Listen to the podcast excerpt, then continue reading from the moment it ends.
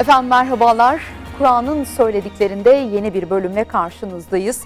Konuğumuz Profesör Doktor Mehmet Okuyan. Hocam yeni bir bölümde beraberiz. Bu bölümde de hadislerin dindeki yerini konuşacağız. Ee, ama başlangıcı da yine şöyle yapmak isteriz. Öncelikle hadis nedir diye sorsam size nasıl cevap verirsiniz?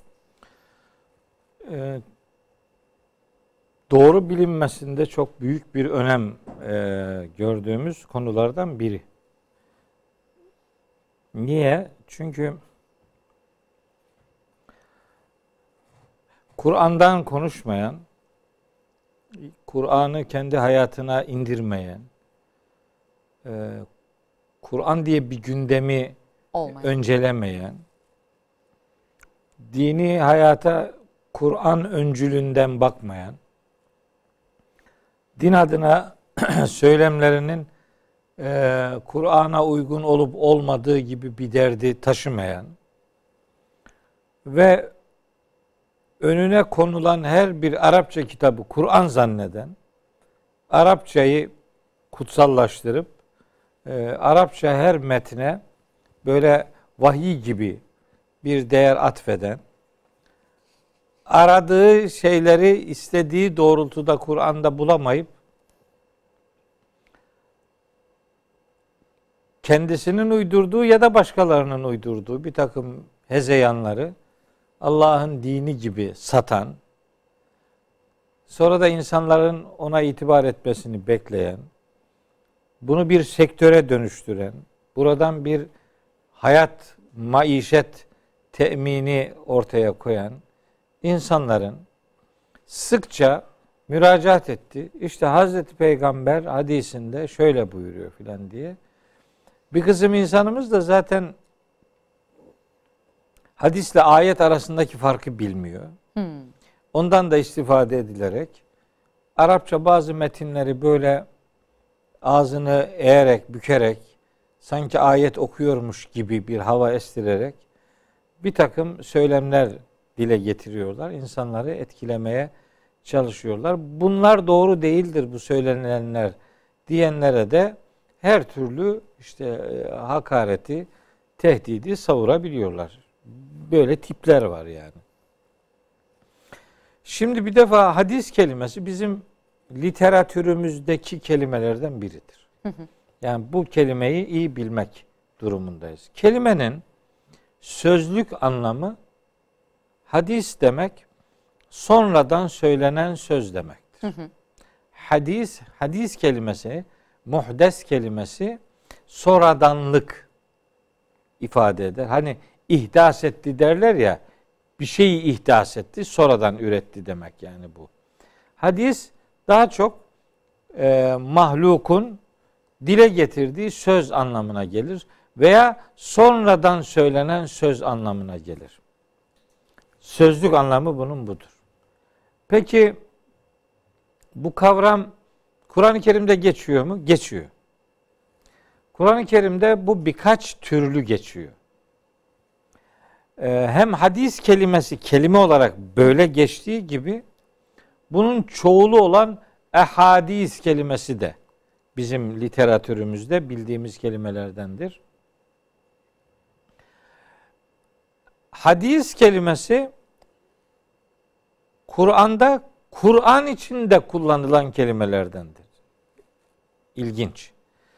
Ee, hatta Zümer suresi yirmi üçüncü ayette Allahu Teala Kur'an'ı sözün en güzeli diye tarif ederken kullandığı tamlama ahsenül hadistir. Hadis geçiyor, hadis, hadis kelimesi, kelimesi geçiyor evet, yani. Tabii.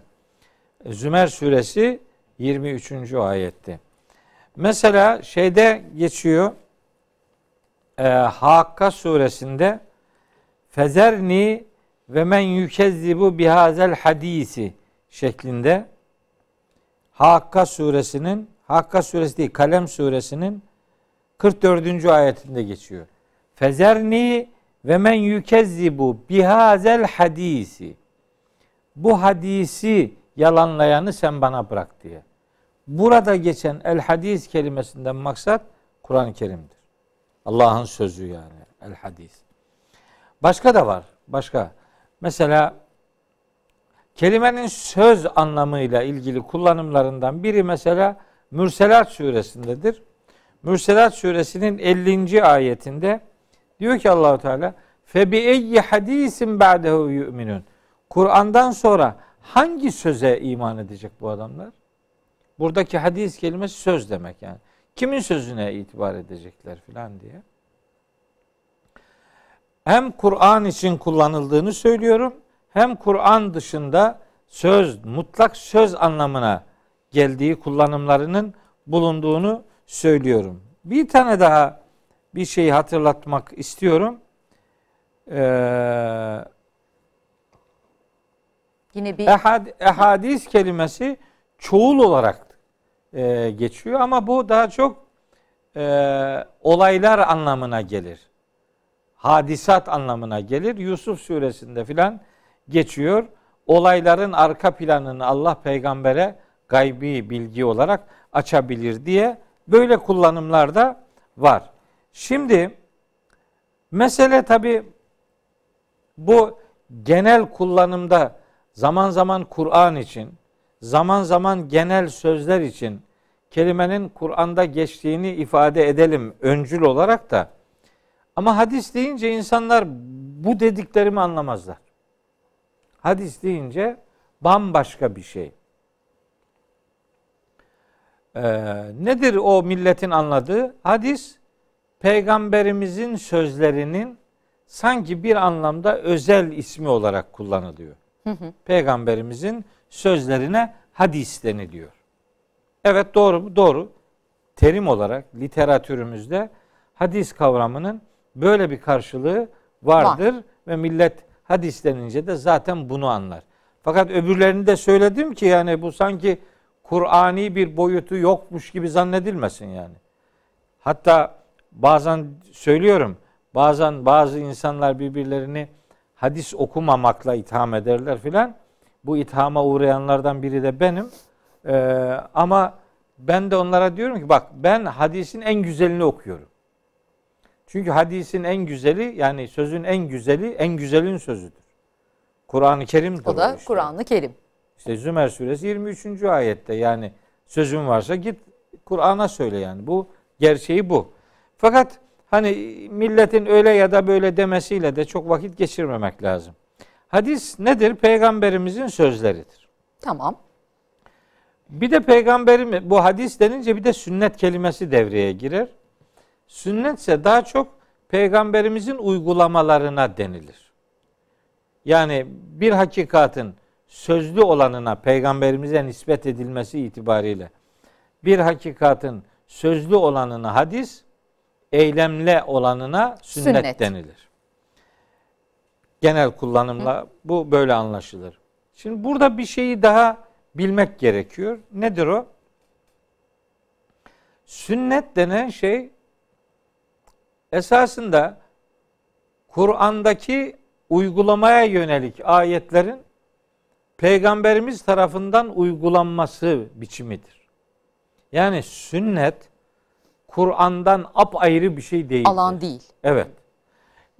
Bunları ayrı ayrı alanlar gibi gösterenler hani Kur'an'da bulamadıklarını sünnette buluruz diye yola çıkıyorlar.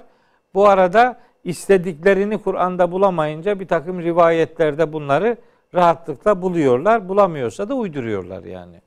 Böyle uyduranlar da var. Peygamberimizin onlara yönelik de çok şiddetli bir uyarısının bulunduğunu bu soracağız vesileyle hocam. Söyleyeyim. Bunların hepsini evet. soracağım. Şimdi biz ister hadis olsun, ister sünnet dediğimiz uygulamalar olsun, bunları biz işte hadis kitapları var. Onlardan hı hı, öğreniyoruz. Hı hı. Tabii ümmetin itibar ettiği hadis kitapları bütün ümmetin ortaklaşa bir kabul noktası oluşturmuyor maalesef. Ee, yani mezhepsel ayrılıklardan dolayı milletin itibar ettiği bu tür hadis külliyatı mezhepten mezhebe değişiyor. İşte Ehl-i Sünnet'in hadis külliyatı işte altı kitap veya dokuz kitaptan oluşuyor. Şia'nın hadis kitapları işte dört büyük kitaptan oluşuyor ki onların hacimleri çok daha geniş. Ee, bu yani hadis üzerinden ümmetin bir araya gelmesi e, imkansız denecek kadar zordu. Mümkün değil yani. Çünkü öyle gözüküyor. Herkesin kendi itibar ettiği e, hadis, hadis kaynağı var. var. Ama ümmetin hepsinin ortaklaşa ittifak edeceği asıl hadis Allah'ın hadisi dediğimiz Kur'an-ı Kerim'dir. Ahsenül hadistir. En güzel sözdür. Bunda ittifak etmek, bunun üzerine yoğunlaşmak lazım. Mesele bunun üzerinden yürümesi lazım gelmesine rağmen bir takım e, tartışmalar ister istemez gündeme getiriliyor. Biz bu sünnet dediğimiz uygulamaları da, hadis dediğimiz sözleri de hadis kitaplarından rivayetler yoluyla öğreniyoruz. Yani biz ister uygulamayı olsun, ister sözü olsun, bu rivayet. Rivayet aktarılan metin demektir. Yani aktarım demektir. O aktarılan şeylerden öğreniyoruz biz bunları. O kadar çok var ki ama Kur'an-ı Kerim'in kendisi altı yüz sayfa, altı bin iki yüz otuz altı ayet, ama hadislerin işte otuz cilti olanı var. Başka mezheplerde bunun yüze vuranı var. Yani çok e, sağlam bir yerde herkesin itibar edeceği bir sayıda duran bir durum yok. Çok oynak, çok felaket bir şey yani var. Yani günümüzde insanların konsensüs sağladığı ortak bir hadis kaynağı yok. yok. Bunu anlıyoruz ha, değil mi? Tabii yok. Bütün Müslümanların hı hı. ortaklaşa ittifak ettiği bir hadis kaynağı yok. Mezhep kabulleri hı hı. devreye girince her mezhebin kendine göre itibar ettiği kaynaklar vardır. Ama o itibar edilen, hani o itibar edilen de tek kaynak olsa hadi o da iyi bir şey olacak ama o, o da tek değil. İşte en çok ehl-i sünnet dediğimiz sünni dünyanın en çok itibar ettiği hadis kaynağı Buhari. Buharalı hı hı. bir zat. Ee, bu zat e, Peygamberimizin vefatından yaklaşık iki yüz elli sene sonra yaşamış bir zat. Ee, o iki yüz elli altıda vefat ettiği, Hicri iki yüz elli altıda vefat ettiği e, biliniyor.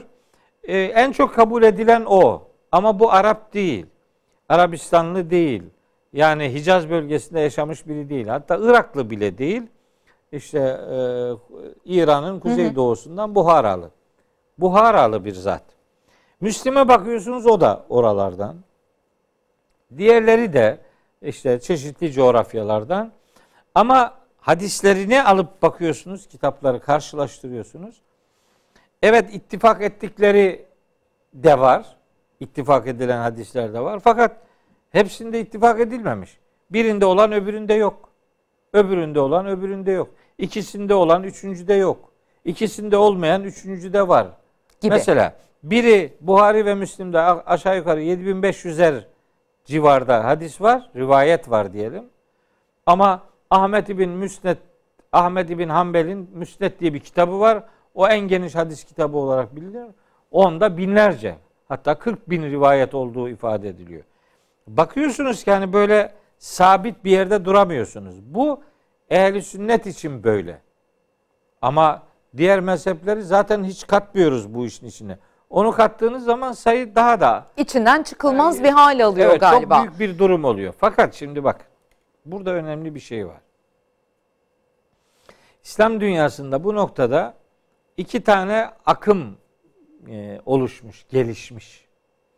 Bunlardan biri, aslında ikisi de, to, ikisi de toptancı. Biri toptan kabul ediyor. Onlara biz süpürüp alanlar diyoruz. Yani hı. Arapça bir metin gördü mü, bir de eski kitaplarda yazılıysa tamam. Bunu alıyor. İşte hadis kitaplarında var mıdır yok mudur icabında o çok da önemli değil. Başka kültür kitaplarında da böyle bir yazı görünce alıyor. Bunlar süpürüp alanlar tayfası. Bir böylesi var. Bir de tabii bunların hadislerin aktarımında yüzde yüz, yüzde yüz bir garantili bir ifade kimse kullanamaz yani. Eee... Aktarımında bazılarının sorun var diye hiçbir hadisi kabul etmeyenler de var. Bunlar da toptancı, süpürüp atanlar. Hmm. Biri süpürüp alıyor, ne var ne yok. Arapça gördüğü her metni alıyor. Onu Kur'an gibi kutsal sayıyor. Bir grup da var, hiçbirini kabul etmiyor. Bütünüyle yok sayıyor. Bütünüyle reddediyor. Ben kendi duruşumu özet olarak ifade edeyim kardeşlerime. Ben ne süpürüp alanlardanım, ne süpürüp atanlardanım. Ben ikisinden de değilim. Bunu defalarca söyledim. Bu vesileyle bir daha söylemiş olayım. Ben bir, bir, bir rivayeti şu, kendi üzerimden düşünüyorum şimdi. Ben ilahiyatta bir akademisyenim. E işte te, alan tefsir, tefsir alanında çalışıyorum. Yıllardır ders veriyorum filan. Ben bu dinin bir inanırı olarak ama meşguliyeti de bu dini anlatmak olan, öğretmek olan bir insan olarak otuz yıldır konuşuyorum. Hı hı. Ben bu dinin bir mensubu olarak otuz yıldır konuşuyorum da bu dinin peygamberi olan Hz. Muhammed yirmi üç yıl peygamberlik yapmış, yani hiç konuşmamış mı yani? Ben bu kadar konuşuyorum, o konuşmadı mı yani? Yani peygamberimizin bu anlamda bir sözü olmamış mıdır? Benim de sorularım arasındaydı zaten. Ha, evet, bunu hemen bu, bu aşamada cevaplamış olayım. Ee, böyle bir şey nasıl düşünülebilir? Efendim bunlar güvenilir değildir. Ha, o zaman diyeceğiz ki burada bir aktarım mı var? Aktarılan bir sürü rivayetler mi var? Var, tamam. Bunlarda bir eleme yapacağız biz şimdi. Filancanın kitabında yazılıdır diye o kitapta yazılan her şeyi kabul etmek zorunda değiliz biz. Hı hı. İçinde yazılı olan her şeyi kabul etmek zorunda olduğumuz tek kitap Kur'an-ı Kerim'dir. Çünkü bu Allah'ın kelamıdır. Bunda ne var ne yok hepsine bir müminin iman etmesi lazım. Bu kitaba imanda herhangi bir istisna hoş karşılanmaz. Bu kitabın herhangi bir ayetine iman etmemek bütününü inkarla eşdeğer kabul edilir. Hı hı. Bir Müslüman kitabıyla alakalı öyle tereddütlü bir duruş ortaya koyamaz. Ama hadis kitapları için durum böyle değildir. Ferda Hanım, e, bu program benim için çok önemli bir program. E, şunun için yani kendimi ifade edebilme evet. noktasında iyi bir fırsat olduğunu evet, düşünüyorum. Hocam. Şimdi şöyle şöyle diyorlar. Diyor ki ya kardeşim, yani hadisler de yazıldı. Biz de hadisleri kim yazdıysa Kur'an'ı da onlar yazmışlardı. Sahabilere gönderme yapıyorlar. Sahabiler, Kur'an'ı yazanlar da onlar. Hadisleri yazanlar da onlar. Kur'an'ı yazdıklarına inanıp Kur'an'a itibar ediyorsunuz da hadislere neden itibar etmiyorsunuz diye aynısını yazdı, aynı adamlar yazdı diye böyle başlıyor cümle. Bu, bu cümle doğru değil bir defa. Bu cümle arızalı. Evet, yani şimdi kafamda bir soru beliriyor. Kutsal kitabımızın korunduğunu Hı. biliyoruz. Evet. E, o zaman hadisler içinde e, bu sözler de korunmuştur gibi bir iddiayla mı yola çıkıyorlar hocam? Böyle mi anlamalıyız? Tabii öyle diyorlar zaten. Ama gerçekten bir arızalı durum var o zaman ee, burada. Şimdi ne yapıyorlar biliyor musunuz? Çok uyanıklar bunların bir kısmı. Çok uyanık ama. Kur'an'ın korunmuşluğunu ifade eden ayet var şeyde. Hicr suresi dokuzuncu Evet. ayet. İnna nahnu nezzelne zikra ve inna lehu lehafizun. Bu zikri indiren biziz, elbet biziz. Onun koruyucuları da biziz diyor. Hı hı. Bu o zikir Kur'an ama. O ayet okuduktan sonra diyor ki bak Allah Kur'an'ı koruduğunu söylediği gibi hadisleri de korumuştur.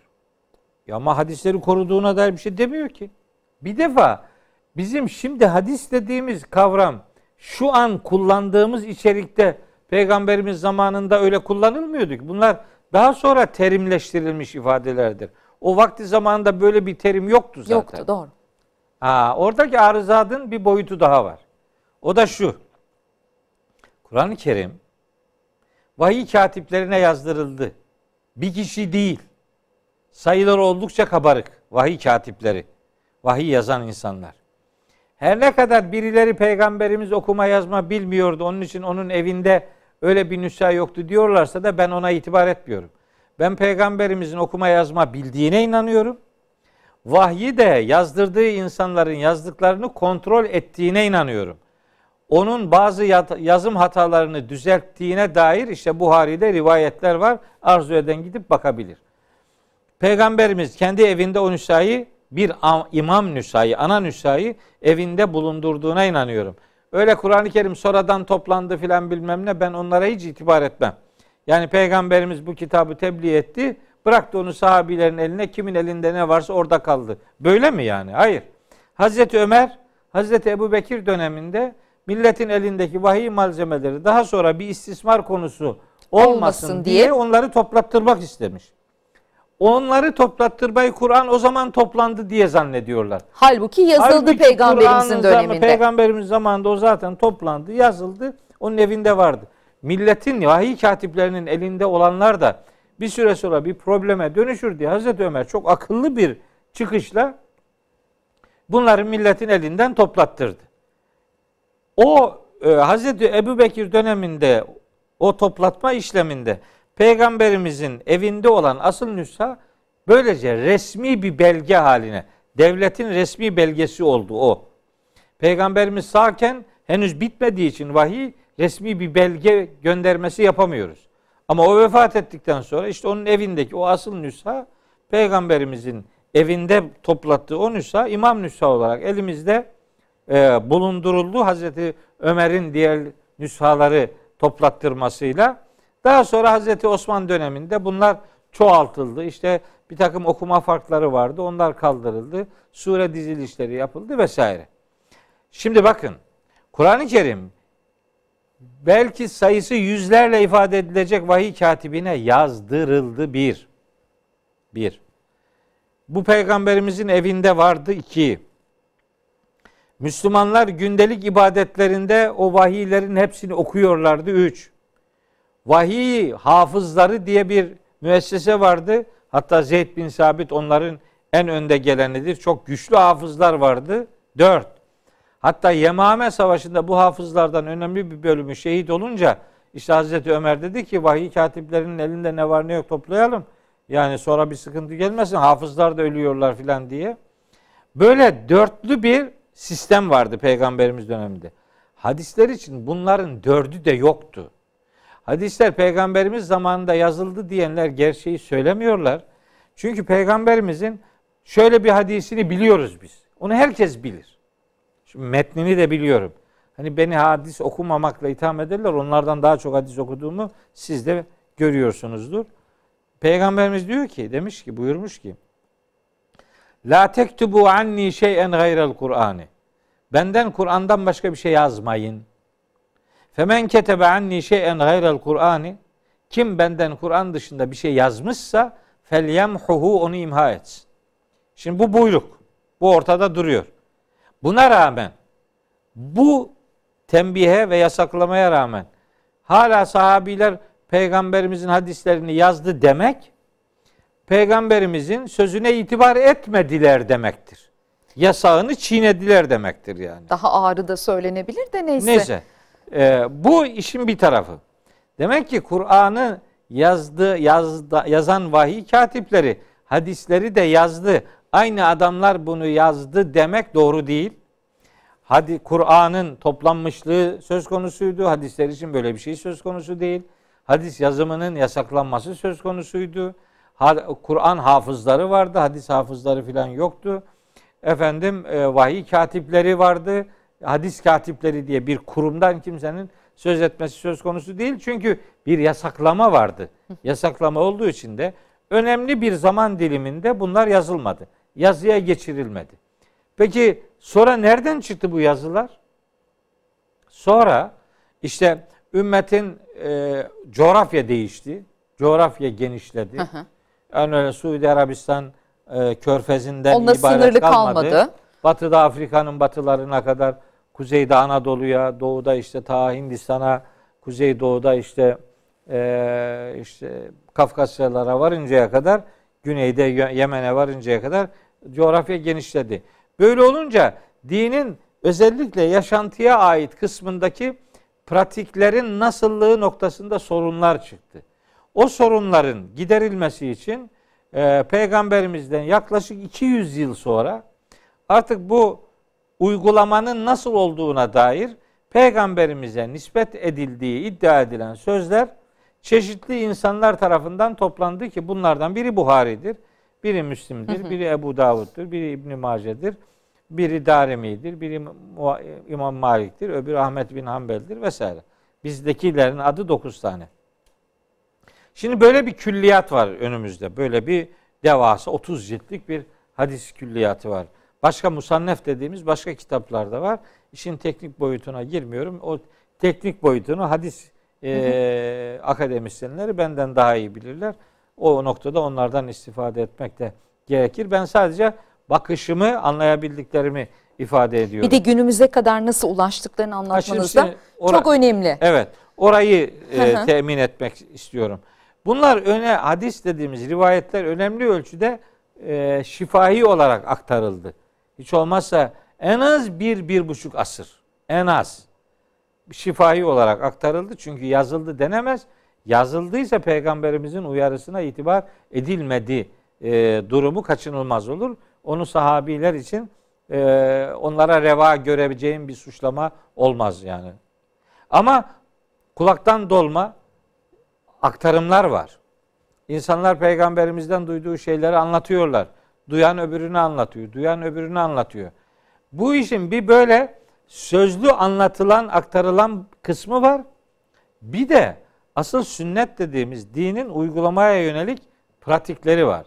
O pratikler zaten uygulana uygulana gelmiş. Sünnet dediğimiz şey dinin hayata aktarılma biçimidir. O Peygamberimizle bize e, başlayıp öğretilmiştir. Yani biz onu Peygamberimize Allahu Teala tabi olun diyor bize Kur'an-ı Kerim'de. Niye böyle diyor? Çünkü bu dinin nasıl yaşanacağını Peygamberimize öğretmiştir. He, çok güzel bir, çok özür dilerim hocam, kesmek istemiyorum. Şöyle bir şey var ya, hadisler olmasaydı biz dinimizin kurallarını uygulamalı olarak nasıl bilecektik, bilemezdik diyenlere cevaben aslında bu söylediğiniz. Evet, aynen, Peygamberimiz evet. bunun uygulamasını yaşıyordu zaten, bu da günümüze kadar aktarıla aktarıla geldi diyoruz. Tabii aynen öyle, yani bunun için e, hani kitaplardan istifade ediyoruz tamam da, o sadece kitaplarda yazıldığı için değil. Bunu Peygamberimizden itibaren sahabiler, tabiin, tebe-i tabiin dediğimiz sonraki nesiller hiç kesinti olmayacak şekilde zaten uygulamışlar. Uygulamalı gelmiş bize bu. Bunlarda sorun yok. Bunlarda bir çelişki de yok. Bunları Kur'an'a uygun mudur, aykırı mıdır diye sormaya da çok gerek görmüyorum. Niye? Çünkü Peygamberimiz o uygulamaları zaten Kur'an'dan anlayarak gerçekleştirmiştir. Yani o Kur'an vahiylerinin ondaki e, davranışa dönüşmüş biçimidir onlar. E, Peygamberimizin sünneti dediğimiz şeyler. Fakat bunun dışındaki uygulamaya dair olmayan bir takım kabuller var mesela. Tartışmalı konular. Bunun uygulaması yok. Mesela ne diyelim? Şefaat. Hmm. Mesela ne diyelim? Mehdi. Mesela işte kıyamet alametleri. Mesela işte nedir? İşte Deccal. Mesela işte Yecüc Mecüc gibi. Mesela böyle şeyler. Bunun uygulaması yok. Bu dinin pratiği değil. Bunlar söyleme dair insanların zihinlerinde şekillendirdiği bir takım konular. Bu konularda Kur'an'a uygunluğun ötesinde Kur'an'a çok ciddi aykırılıklar var. Bizatihi onları müşahede eden biri olarak söylüyorum. Ee, sünnet dediğimiz uygulamalarda Kur'an'a aykırılık üzerinden bir edebiyat geliştirmeye gerek yok. Çünkü Peygamberimiz onları kafasından üretmemiş. Başkalarından da öğrenmemiş. Mesela Kur'an-ı Kerim'de Allah rükû edin diyor. Hı hı. Millet biliyor rükûnun ne olduğunu canım. Biz bilmiyoruz ama Araplar biliyorlardı. Rükûnun eğilmek olduğunu biliyorlardı. Hı hı. Secdenin yere gitmek olduğunu biliyorlardı. Teşehhüdün oturmak olduğunu biliyordu arkadaş. Şimdi doktora gitseniz doktor size dese ki her gün duş alacaksınız. Siz doktora sorar mısınız? Sen şimdi duştan neyi kastediyorsun? Nasıl duş alayım diye. Yani biliyorsunuz. Biliyorsun da herkesin bildiği bir şey bu. Bilinen bir şey. Zaten bu peygamberler tarihinden beri geliyor. Dini ibadetler Hz. Muhammed'le başlamış değil. Ha işte kur, mesela kurban, namaz. Tabii. Bunlar zaten peygamberimizden önce de vardı. Tabii ki, tabii ki vardı. Bir sürü ayet okurum şimdi yani. Bir sürü ayet okurum namazın geçmişiyle alakalı. İlk nesillerden Hz. Muhammed'e kadar bütün peygamberler aleyhisselam namaz kılmışlardı. Namaz diye ayrıca bir bölümümüz olacak ha, zaten orada onu, konuşuruz. Onu konuşuruz orada. Şimdi burada mesele şu. Kitaplar aktarılmış ya bize, hı hı. yazılmışlar ama en erkeni olan peygamberimizden iki buçuk asır sonra. Yani iki yüz elli sene sonra yaklaşık. Bundan daha önce peygamberimiz döneminde yazıldı diyenler Peygamberimizin yazmayı yasakladığı gerçeğini iskalıyorlar. Onlara onu özellikle hatırlatmak istiyorum. Kur'an vahyiyle yazı o kadar gelişkin değil. Milletin o kadar yazı kültürü gelişmiş değil. Neyin ayet, neyin hadis olduğunu hak karıştırırlarsa ne olacak? Ha, yeni Müslüman olanlar o metinlerle karşılaşınca bu ayet midir, bu hadis midir bilmiyorsa bunu ona kim ayırt edecek, kim söyleyecek? Şimdi her evde Kur'an-ı Kerim var ama o zaman Kur'an-ı Kerim herkeste yoktu ki. Mekke'de, şey Medine'de vardı bir tane. Sonra Hz. Osman döneminde işte Şam'da, Küfe'de, işte Bahreyn'de, işte birkaç İslam beldesinde, beş veya yedi İslam beldesinde birer nüsha olacak şekilde çoğaltıldı. Herkeste yok kardeş. Siz böyle yazılı her metni Kur'an'la karıştırmayacak bir garanti verebilir misiniz? Veremezsiniz. Bu yani sloganik olur. Bu yakışık almaz. Bu, bu işin vakası bu. Yazıldılar. Ha, bu yazılanlar acaba yüzde yüz güvenilir midir? Biz bunların her birine ne kadar güveniriz filan. Burada da iki, iki e, akım e, devreye girdi. Bir tanesi demişler ki işte mesela işte İmam Buhari'nin yazdığı her şey doğrudur demiş. Veya İmam Müslim'in yazdığı. Coğrafik olarak böyle kabuller devreye girmiş. Hanbeli mezhebi daha çok Ahmet bin Hanbel'in rivayetlerine itibar eder. Maliki mezhebi İmam Malik'inkine itibar eder. İşte Hanefiler daha çok Buhari'ye, Müslim'e itibar eder. Coğrafi. Ama Şiiler bunların hiçbirine doğru dürüst itibar etmez. Onlar kendi kütüb-i erbaaları var. Onlara Ehli Beyt'ten gelen rivayetler diye peygamberin sülalesinden, neslinden gelenlerin aktardığı sözlerdir bunlar diyerek onlar da öyle bir çıkış ortaya koyuyorlar. Neyse. Ben şimdi ben kendim bir Müslüman olarak veya az buçuk hadislerden malumatı olan bir insan olarak e, üstelik hani otuz ciltlik bir de tefsir yazan bir adam olarak e, ben oldukça yoğun bir hadis e, gündemi olan biriyim. İyi bir hadisçiyim demiyorum. Yani böyle bir iddiam yok, asla yok. Fakat o rivayetlere herkesin ulaştığı gibi ben de ulaşabiliyorum. Şimdi internet çağındasınız. Hangi kitabı isteseniz pat diye telefonunuza, bilgisayarınıza onu indirebiliyorsunuz. Arapçayı da biliyorsanız mesele yok. Onlara ulaşabilirsiniz. Tabii hadisleri anlama metodu diye önemli bir e, çalışma, bir e, emek gerektiren bir unsur da vardır ama hadisler üzerinden söylem geliştirmekten söz etmiyorum ben. Ben ayetler üzerinden, bu ayetlerle hadisler bir arada nasıl gidecekler? Benim metodum şu. Ben Kur'an'ı önce Kur'an'ın açıkladığına inanırım ben. Tamam. Çünkü ayetler birbirini açıklar diye tarif ediyor Kur'an-ı Kerim'de. Hud suresi birinci ikinci ayet. Bitti. En güzel tefsiri Allah yapar diye ayet var. Furkan suresi otuz üçüncü ayet. O zaman ben Allah bunu nerede yapıyor? Kur'an'da yapıyor. Ben Kur'an'a bakarım önce. Sonra bu konudaki rivayetlere bakarım. Alırım Kütüb-i Sitti'yi işte veya Kütüb-i Tis altı veya dokuz hadis kitabını bakarım.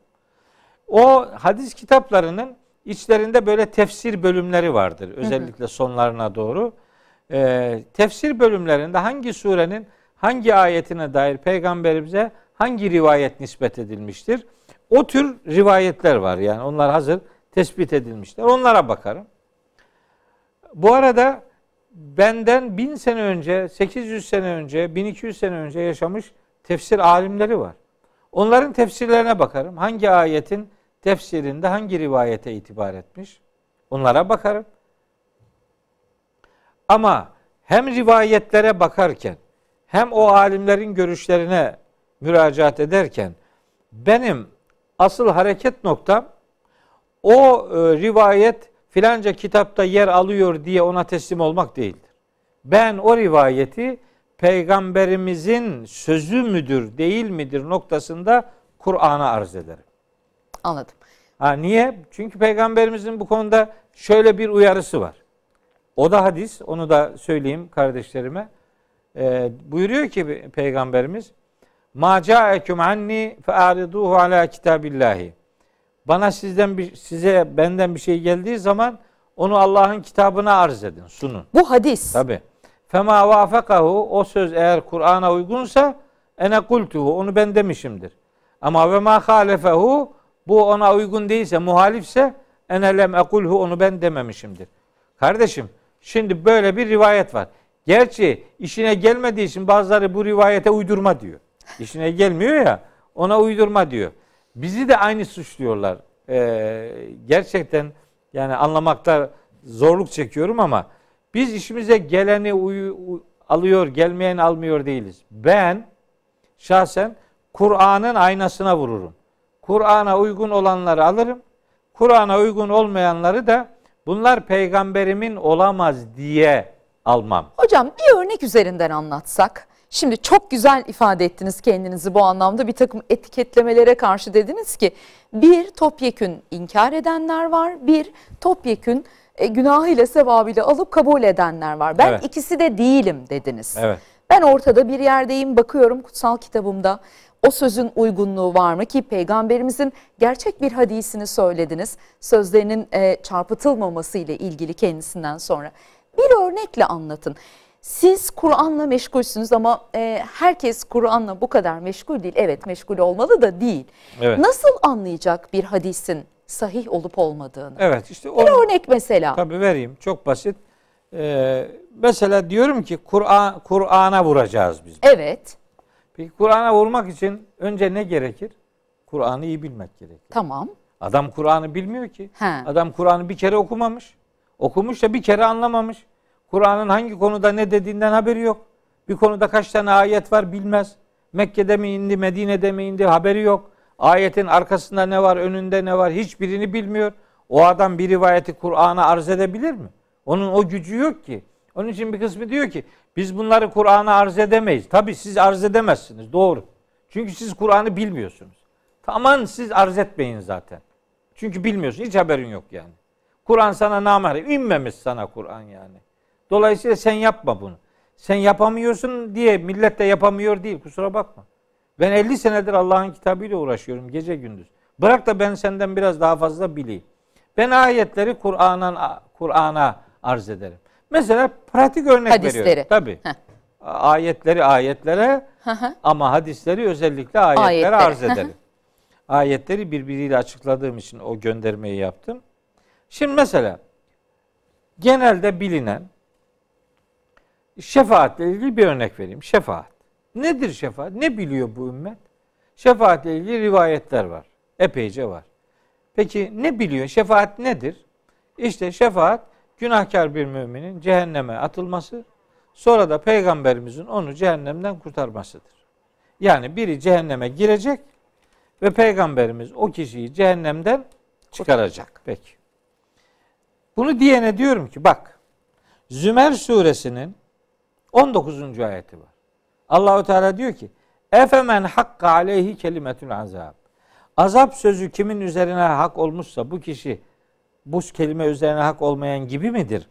Efe ente tunqizu men finnar. Peygamberimize diyor: "Sen misin ateşte olanı kurtaracak olan?" Ya Zümer suresi on dokuzuncu ayet burada duruyor şimdi. Bu rivayet bu ayetle çelişir mi? Bu bir rivayet. Eğer bir ayetle çelişiyorsa o rivayet peygamberimize ait olabilir mi? Peygamberimiz Kur'an'a aykırı konuşur mu ya? Yani sırf iddianı doğrulatacaksın diye Allah'ın peygamberini, Allah'ın kitabına aykırı konuşan duruma düşürmek nasıl bir duygudur? Neyin nesi bu? Ben size birkaç tane sorsam mesela buyur. Hocam, komşusu açken tok yatan bizden değildir. Ya, peygamberimizin buyur. Sözü olabilir evet, mi? Tabii. Olur. Kur'an'a gittiniz, tabii. Ayetlere gittiniz. Tabii. Evet, bu söz doğru. E, birbirinizi sevmedikçe iman etmiş olmazsınız. Evet. Mesela peygamberimizin sözü evet. olabilir mi? Tabii. E, anladığım kadarıyla yani en niye başına... sözüdür diyorum biliyor musunuz? Onların ayetlerden karşılıkları var. Var. Ha. Peygamberimiz onları ayetlerden anlayarak dile getirmiş. İşte tam gelmek istediğim oydu. Bir başka bölümde konuşmuştuk. Hani ben demiştim ya e, zorlaştırmayınız, kolaylaştırınız. Siz dediniz ki bu bir hadis. Evet. Ve bunun ayetten karşılığı bir var. Ayetten tabii, dediriz. Tabii. Yani peygamberimiz Kur'an'da karşılığı olmayan hiçbir şeyi de kendi sözü gibi tabii. söylememiş. Tabii. Bu bölümün noktası o zaman olacak hocam. Çok noktayı şöyle koyalım. iki üç dakika var tamam. ama hadislerin, hadis uydurmanın günahını onu da, da ne olur söyleyin. Onu da söyleyeceğim. Peygamberimize ait değilse bir söz, o söz peygamberimizindir diye iddia etmek, şu herkesin kabul ettiği şu hadise e, aykırı davranmaktır. O hadis şu: Men kezebe aleyye müteammiden felyetebevve mek'adehu minenler. Bu hadis. Bugün ayetten çok hadis okudum.